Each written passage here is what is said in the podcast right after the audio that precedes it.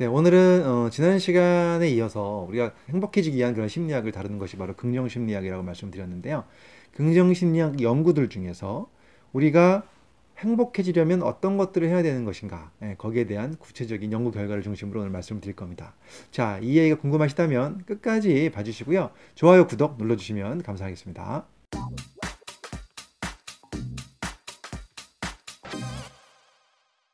안녕하세요. 가정의학과 전문의 교육하는 의사 이동환입니다. 사실 우리는 행복해지기가 쉽지는 않습니다. 왜냐하면 좋은 일이 생기면 어때요? 그때는 행복한데 조금 있으면 또 바로 적응이 됩니다. 그래서 또 다시 원점으로 돌아가고 또 새로운 일이 또 좋은 일이 생기면 행복했다가 원점으로 돌아갑니다. 예를 들면 뭐 이런 거죠.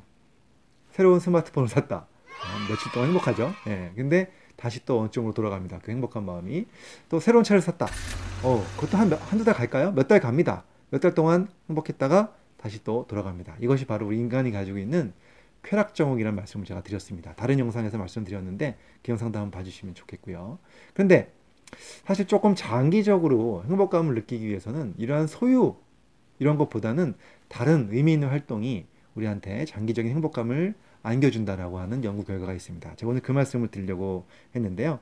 일단 이 실험을 어떻게 했냐면 실험 대상자들을 어, 일단 인터넷을 통해서 모집을 했습니다. 네, 모집을 해서 제가 실험한 건 아니고요. 네, 미국에 있는 긍정 심리학자들이 실험한 실험입니다. 그래서 그분들의 행복도와 우울 지수를 먼저 측정을 한 다음에 어떤 행동을 시키고 나서 그것에 따라서 행복감이 얼마나 유지되고 올라가는지 또 얼마나 떨어지는지 측정한 이런 실험 연구입니다. 어, 어떠한 행동들을 시켰냐면 일단 첫 번째 실험 대상자들한테 시켰던 행동은 바로 감사 편지를 쓰게 했습니다. 감사 편지. 그래서 평상시에 감사하고 있었는데 마음을 전하지 못한 사람들한테 편지를 쓰고 그 편지를 전달하게 하는 이런 걸 시켰고요. 두 번째 그룹한테서는 하루 중에서 가장 좋고 행복했던 일, 또 스스로 다행이다, 감사했다라고 느꼈던 생각했던 일들을 세 가지를 뽑아서 매일 저녁마다 기록을 하게 했습니다. 쉽게 얘기하면 이제 감사일기 쓰는 것 같은 거죠. 이런 것들 하게 했고요. 세 번째는 하루 중에서 가장 컨디션이 좋았을 때 그때 상태가 어땠었는지를 기억하고 적게끔 했습니다. 이것도 일종의 감사일기랑은 좀 다른데 자기 컨디션이 좋았을 때를 생각하면서 적게끔 한 거죠. 자, 네 번째는요. 자신의 강점, 자기가 잘하는 거 있잖아요. 잘하는 강점을 찾아갖고 그 강점을 활용하는 일을 하겠습니다. 예를 들어서 노래를 잘하는 분이 계시다면 노래를 통해서 활동을 할 수 있게끔 한다든가 또는 뭐 손으로 뭐 만드는, 만드는 걸 잘하는 거 공예 같은 걸 잘하는 분이 계시다면 그 활동을 자꾸 하게끔 하는 이런 활동들을 시킨 거죠.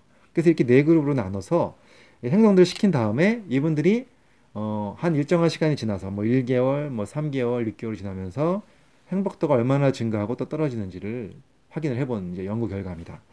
어, 결과를 보니까 이 네 가지 실험 중에서요. 그러니까 첫 번째가 바로 뭐냐면 이제 감사한 사람한테 편지 써서 전달하는 거였고, 두 번째는 하루 중에 기뻤던 일, 감사했던 일, 어, 매일매일 적는 거예요. 저녁에. 세 번째는 가장 컨디션이 좋았던 상태를 적는 거였고요. 네 번째는 자기가 잘하는 강점을 찾아가지고 그것을 이제 활용하는 활동을 한 거죠. 네 가지 중에서 보니까 어, 그 중에서 어, 두 가지가 굉장히 행복도를 높였고 그리고 6개월 이상 꾸준하게 오랫동안 행복도를 유지시켰다라고 한 것이 나왔습니다. 자, 네 가지 중에서 두 가지 볼까요?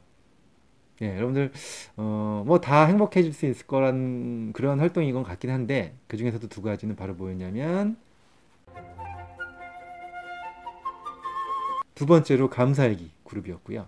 네 번째로 자기의 강점을 활용해서 강점을 활용해서 어, 활동을 하는 것 이 두 가지였습니다. 그래서 어, 자기의 감사일기를 꾸준하게 어, 감사한 일을 적는 것은 어, 자기의 그 생각, 생각 습관을 조금씩 바꿔주는 훈련이 되고 그걸 통해서 행복도가 꾸준하게 유지되고 증가된다는 것이 어, 실험을 통해서 밝혀졌고요.